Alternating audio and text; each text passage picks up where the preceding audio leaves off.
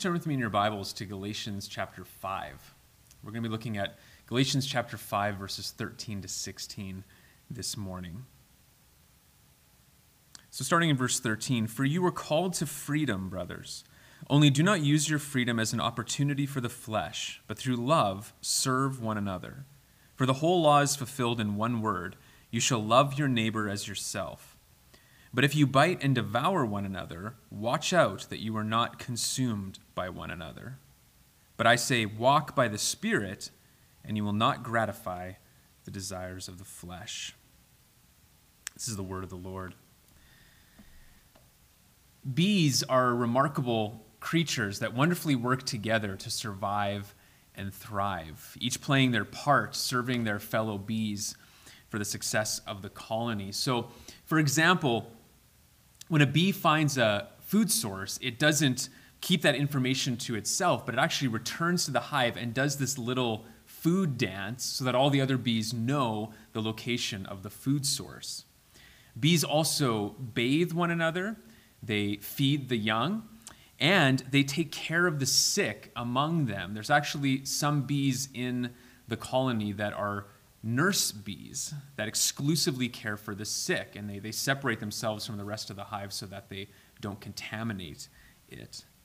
And when it gets cold enough, what bees will do is they'll, they'll keep each other warm by forming a cluster that apparently looks maybe almost like a, a basketball. And they'll rotate in and out of the center that's warm.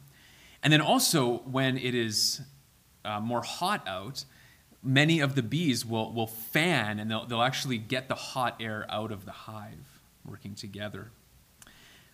But even more impressive is how bees work together when starting a new hive. European honeybees reproduce by a process called colony fission, and during which a queen bee leaves an existing hive along with about half of the worker bees, upwards of 10,000. And they temporarily congregate in an inverted cone, often maybe on a tree branch, while scout bees then will go and they'll, they'll look for a permanent place to start a hive. Now, all that keeps these bees together is this collective grasp. There'll be a small number at the top by the branch who are holding on, and then all the rest of them will be holding on either to those bees or to each other. And sometimes they'll do this for days. And when the strain is, is heavy and, and winds come and that sort of thing, they'll actually spread out so that they can bear the burden uh, more effectively together. And so it's this amazing system that, again, highlights the remarkable way bees work together, not seeking their well being, but the well being of the colony, all doing this through mutual service towards one another. Now, this past year, I've been emphasizing purposefully the importance of mutual service in the local church and the, the biblical blueprint for every member ministry churches. Much like every colony of bees, every community of believers should be marked by mutual ministry. Each member of the church doing their part to build up the body together. And we saw this especially, you'll remember, in Ephesians 4, verses 11 to 16, when we were working through that book a while ago. Paul informed the local church there that he gave each church evangelists and pastor teachers to equip the saints for the work of ministry, for building up the body of Christ, so that when each part is, is working properly, he says the body grows. Well, this morning, as we move into uh, another ministry year here at Church of the Open Bible, I want us to pick up this matter of every member ministry and mutual service again. So we don't lose that focus, but we continue to move more in that direction as a church. And I've chosen this morning's text where the Apostle Paul again emphasizes serving one another as foundational to our individual Christian lives and the life of the church. And as we're now going to see, he starts by giving us the stimulus for service right away in verse 13. He says, For you were called to freedom, brothers. Only do not use your freedom as an opportunity for the flesh. Now, the central theme in Paul's letter to the Galatian church is their freedom in Christ. How all of us who have faith in Christ have been set free by Christ from all that used to enslave us, from this present evil age, as Paul says in chapter 1, verse 4, from the curse of the law, chapter 3, 13, from sin, chapter 3, verse 22, from the elementary principles of this world, chapter 4, verse 3, and especially from living under the law, as we see in chapter 4, verse 5, but really all over this letter. It's that liberty from the old covenant law of Moses that was particularly important for the Galatians because there was a group of Jewish legalists, usually called the Judaizers, who were persuading some of the believers in Galatia that they must put themselves under the law, and especially circumcision, in order to be saved and in order to be sanctified.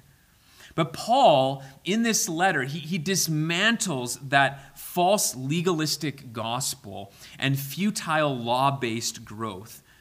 And he demonstrates that by the works of the law, no one will be saved and no one will be sanctified. But rather, what the law does is that it shows us our sin and it shows us our need for a Savior so that we come to put our faith in Him, allowing Him to do in us what the law could not do. And so, for example, in Galatians 3, 23 to 26, Paul says, Now before faith came, we were held captive under the law, imprisoned until the coming faith would be revealed. So then, the law was our guardian until Christ came, in order that we might be justified by faith. But now that faith has come, we are no longer under a guardian. For in Christ Jesus, you are all sons of God through faith. So the Old Covenant law of Moses served a purpose for a time as Israel's guardian. But now that Christ has come, and now that Christ makes those who believe in him through faith adopted children of God, sending the Holy Spirit into our hearts so that we cry now, Abba, Father. The old covenant law has become obsolete. We are free from its powerless demands and threats, and we must therefore stand in that freedom. As Paul says in chapter 5, verse 1 For freedom Christ has set us free. Stand firm, therefore, and do not submit again to a yoke of slavery.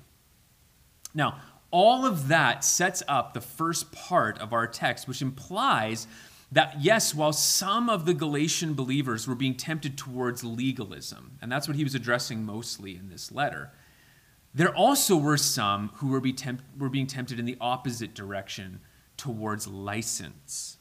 Right? They were using their freedom from the law, Paul says, as an opportunity for the flesh in other words, they saw their liberty from the law as now a license to sin, to indulge the flesh. Uh, the imagery here is of the Christian's freedom from the law serving as a, as a base of operations from which the flesh, so our, our remaining sinful nature, could carry out its sinful expeditions. I'm no longer under the law, so now I can do whatever I want to do. I, I, can live how I please. I can let my desires, let my heart guide me. We've probably all known people who, who've lived like that, and, maybe it was us. I'm sure all of us have had times where we, maybe not intentionally, maybe not with those exact thoughts, but where we've, we've acted that way. And maybe we've tried to deal with that, with that licentiousness in ourselves or others, with legalism, returning to the law, saying, well, the answer to this must be that we need, we need more laws, we need more rules, we need more threats. But rather than walking by legalism in this ditch, Paul is telling us, or license in this ditch, we are to walk on the high road of liberty in Christ that expresses itself, that manifests itself in love. He says, Only do not use your freedom as an opportunity for the flesh, but through love serve one another.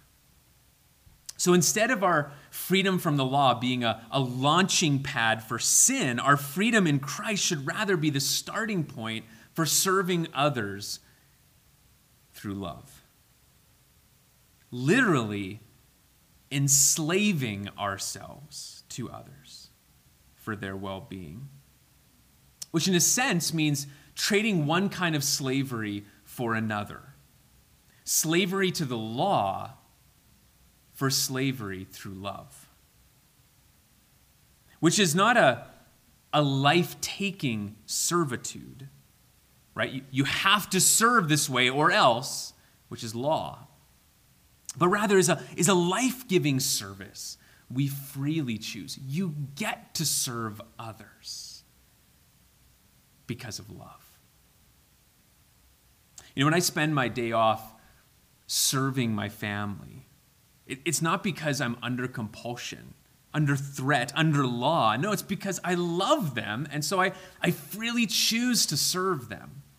Right? I, I'm free from all external constraint, yet am internally constrained by love to serve. Which is, as Paul tells us here, to be the, the stimulus for all of our service. It's that freedom in Christ, a freedom that manifests itself in love as followers of Christ. As Paul said in 2 Corinthians 5:14 to 15 to the, to the believers there, for the love of Christ controls us, because we have concluded this that one has died for all, therefore all have died, and he died for all that those who live might no longer live for themselves, but for him who for their sake died and was raised. That is the stimulus for service. It's our freedom in Christ. Which takes us to the next part of our text and the, the summons to service, Paul's command serve one another. Now, the Greek word translated serve here, I mentioned this before, it denotes performing the duties of a slave. And not just con- uh, uh, occasionally, but, but continually, as, as a lifestyle. And it's also interesting, this is the only imperative verb in the sentence, which means this is not just some side note or suggestion that Paul is bringing alongside something else, but rather this is the central command of this whole passage and for Christians. Through love for God and others, we are ordered to become slaves of others. Which, of course, is a, is a startling proposition for anyone immersed in our freedom loving culture that holds personal autonomy and individual liberty at the very highest ideal. However, this is just standard fare for anyone who is immersed, not first and foremost in our culture, but in our servant centered scriptures. Jesus said, but whoever would be great among you must be your servant. And whoever would be first among you must be slave of all. For even the Son of Man came not to be served, but to serve, and to give his life as a ransom for all. Mark 10, 43 to 45. Paul said, 2 Corinthians 9 19, For though I am free from all, I have made myself a servant to all, that I might win more of them. One more example, the apostle Peter, 1 Peter 4:10. As each has received a gift, use it to serve one another as good stewards of God's varied grace. Okay? There's no escaping it. The command is clear here and elsewhere. Christians, we must be servants. We must be slaves of all. This, after all, was how Jesus lived and why Jesus died. He freely chose to give his life for others. And his followers must be willing to do the same. This is the charge of our text. We are free in Christ, not to serve ourselves, but to serve others. With great freedom comes great responsibility. And the responsibility we have as Christians is to use the freedom we have to become slaves of others. John Wesley said, Do all the good you can, by all the means you can, in all the ways you can, in all the places you can, at all the times you can, to all the people you can, as long as ever you can.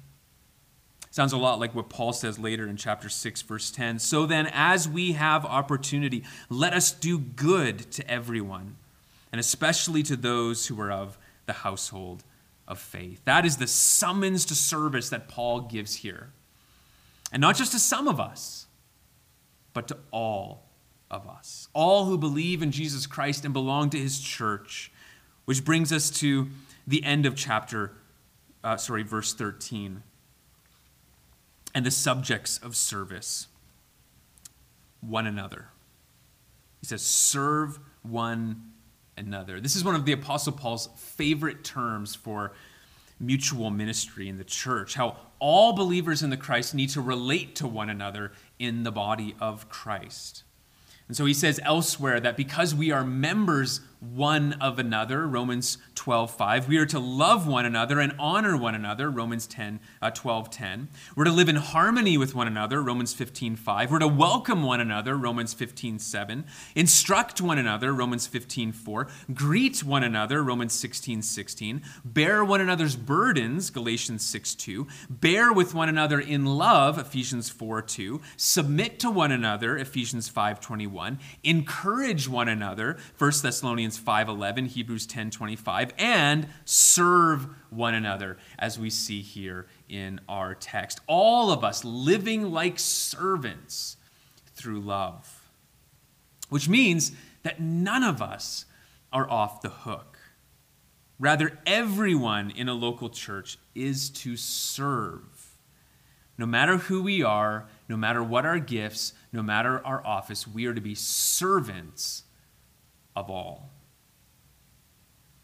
D.L. Moody once told the story of a man who bought a, a first class ticket on a stagecoach. And when he entered the coach, he noticed everyone was basically sitting in the same place. And he couldn't understand it until the coach came to a very steep hill. And the driver called out, First class passengers, stay where you are. Second class passengers, get out and walk. Third class passengers, get out and push. Moody then observed Now, in the church, there is no room for first class passengers. No, all members ought to be third class passengers, ready to dismount and push together. Church, we are all the subjects of service. This is a calling for all of us to serve one another always, which is such a significant calling, as we now go on to see in verse 14. Here, Paul gives the basis for the command to serve, starting with that important word for. For the whole law is fulfilled in one word you shall love your neighbor as yourself. Now, there's a wonderful irony in this verse that when we who are free from the law serve one another through love, we actually end up fulfilling the law, which was summed up by Moses in Leviticus 19 18 and Jesus in Matthew 22 29 as love your neighbor as yourself. Listen, all of the Old Testament commands about how God's people should treat others it all ultimately comes down to loving others, to selflessly seeking their well being, giving ourselves for their good. And this is something that Paul makes even more clear in Romans 13, 8 to 10, where he says, Owe no one anything except to love each other, for the one who loves another has fulfilled the law. For the commandments, you shall not commit adultery, you shall not murder, you shall not steal, you shall not covet, and any other command are summed up in this word you shall love your neighbor as yourself. Love does no wrong to a neighbor, therefore, love is the fulfilling of the law. Yes, yes, but, but tell me how to love. Give me a list of do's and don'ts. Give me more law. That's the attitude of the legalist. His focus is still on the powerless principle of the law. But the attitude of the liberated is different. His focus is on the power of the Holy Spirit, whom he knows now God has put in his heart through faith in the Lord Jesus Christ. And so the liberated says, rather, God, fill me with your love and focus my mind on Christ and show me how he loved so I can love like him and thereby fulfill not the law of Moses, but the law of Christ. Which Paul talks about in chapter 6, verse 2, where he says, Bear one another's burdens and so fulfill the law of Christ. That is the significance to our service. When we serve through love, we live like Christ and we fulfill his law. But of course, sadly, that is not how we often live. Takes us to verse 15 and the stifling of service. We see that starting with the word but. There's a contrast here. But if you bite and devour one another, Watch out that you are not consumed by one another. Notice Paul points out three more one another's here that are all too common in the church. When we bite and devour and consume one another rather than serving one another. When we attack others rather than serve them in love. When we harm others for selfish reasons rather than help them selflessly. And it seems this was a problem in the Galatian church, where both the legalists and the licentious were following the law of the jungle rather than the law of Christ. This imagery of biting and devouring being animal imagery. And, and we see what this looks like in verse 26 more specifically, where Paul says, Let us not become conceited, provoking one another, envying one another. Notice two more negative one another's were plaguing the Galatian church and continue to plague many churches today. Again, when either legalism or licentiousness reign, as it was in Galatia. You know, show me a church where disharmony is evident, either disharmony in the church or disharmony with other churches, where people are pointing fingers at each other or pointing fingers at other churches. And I will show you, I will guarantee there are either in that church a lot of legalists who have a long lists of rules and laws that they judge everyone else by, most of them arbitrary, or where there are a lot of libertines who are indulging in their sin and judging anyone who calls them out on it. What there won't be in a legalistic or licentious church is a lot of love. But even when service is stifled like that, and we have to admit it, it often can, there's hope. As we see in verse 16 and really the rest of chapter 5, we're reminded about the strength for service we've been given. Verse 16 sums it up But I say, walk by the Spirit, and you will not gratify the desires of the flesh. This next section in chapter 5 goes on to explain how the Holy Spirit makes this all possible. How Christians can serve one another. We can fulfill the law of Christ as the body of Christ. How? When we walk in the power of the Holy Spirit, depending on Him to do in us what we cannot do on our own. If you've ever been to an airport, you've probably walked on one of those uh, moving sidewalks and as you move towards your destination, you're walking, but that sidewalk, it, it, propels you forward, right? So you can get to your destination with more ease. Well, that's what happens when we walk by the Spirit. As we move toward love, He propels us forward and He produces the needed qualities for service with greater ease. What Paul calls here the fruit of the Spirit in verse 22 23. But the fruit of the Spirit, this is, this is what the Spirit produces in His people when we walk by His power our love, joy, peace, patience, kindness, goodness, faithfulness, gentleness, and self control. Against such things, there is no law. In other words, when believers walk by the Spirit and Spirit produces these qualities, we fulfill the law. As we think of that list, imagine a church where every member is growing in those qualities together. that will be a church where every member will naturally be growing in service towards one another in love. Which I hope and pray and am certain is the kind of church that you and I desire. That we want Church of the Open Bible, or whatever church you belong to, if you're watching online, you want this to be. And the kind of church we can be by the power, by the strength of the Holy Spirit.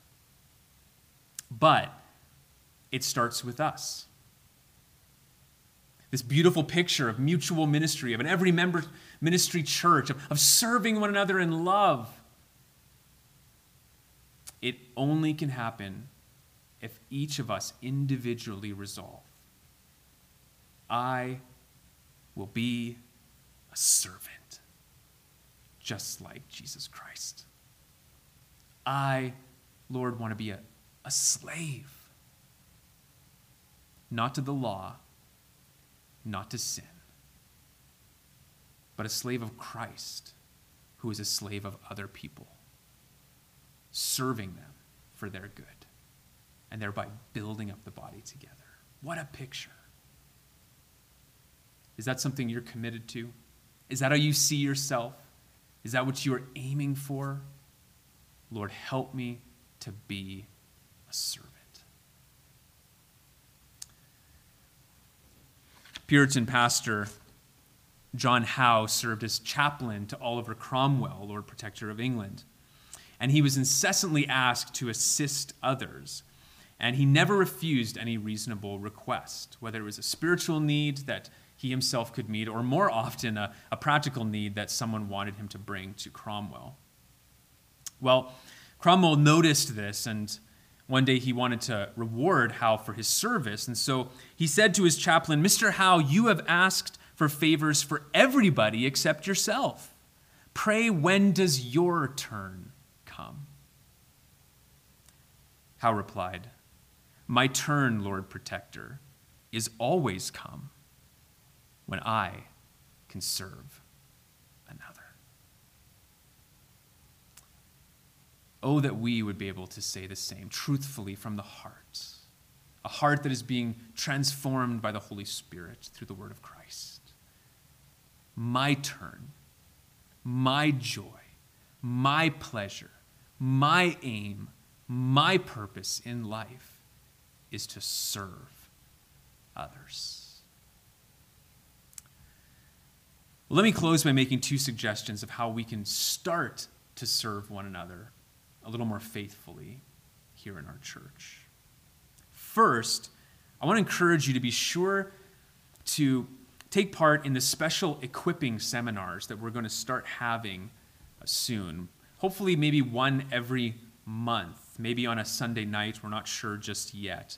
Um, and these equipping seminars will cover various mutual ministries like mentoring, personal evangelism, Christian fellowship, uh, interpersonal counseling, apologetics, that sort of thing. So uh, stay tuned for that. Be looking for information. Hopefully, October we'll have our first one.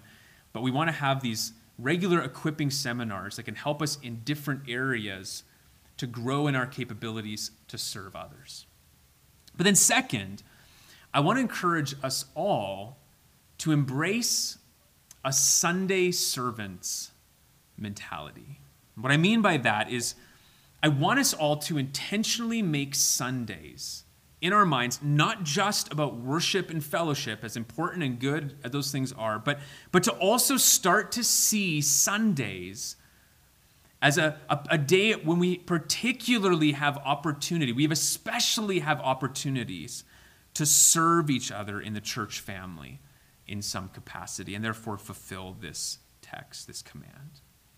So whether formally by serving, you know, as, a, as an equipped class teacher or an usher or a musician or a, a welcome desk volunteer, or more often, serving informally, right? Each Sunday, considering who can we serve and how can we serve, maybe by, by taking out someone who's new for lunch, getting to know them, uh, for, for praying for someone who's struggling, uh, visiting someone in the hospital, uh, maybe raking leaves for a, a widow or calling a shut in or someone who's sick at home, that sort of thing. You know, what a difference that, that small but significant step would make if all of us would just start to see our Sunday gatherings not for what others can do to serve me, which, let's be honest, is often how we view it, but rather, how can we serve others?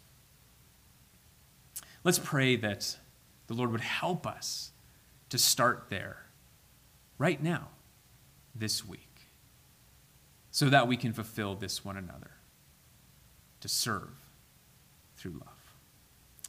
Lord Jesus Christ, we thank you for your church, and we thank you that we are part of your body, and then we're thankful, Lord, that being part of your body means that we mutually serve one another.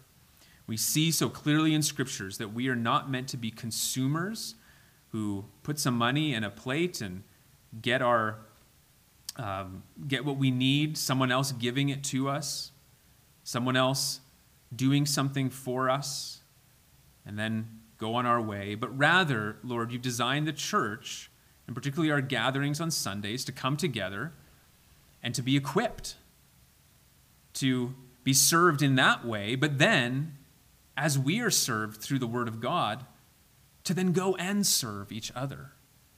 What a beautiful picture this is. You know, we think again of those bees mutually serving each other for the well being of the whole colony. Oh Lord, that we would have that same mentality of mutually serving each other, doing our part for the well being of the church. Lord, that's how you've designed the church. That, therefore, is how the church will thrive, and that's our desire. So, Lord, help us to be servants. Fill us with your Spirit. May we walk by Him so that you would grow in us the fruit of the Spirit we need to be servants. And in it all, may we be pointing to Christ, the greatest servant of all, who lived and died and rose again to serve us, so that we could know you, Father, and live for you together. We pray this now in his precious and powerful name. Amen.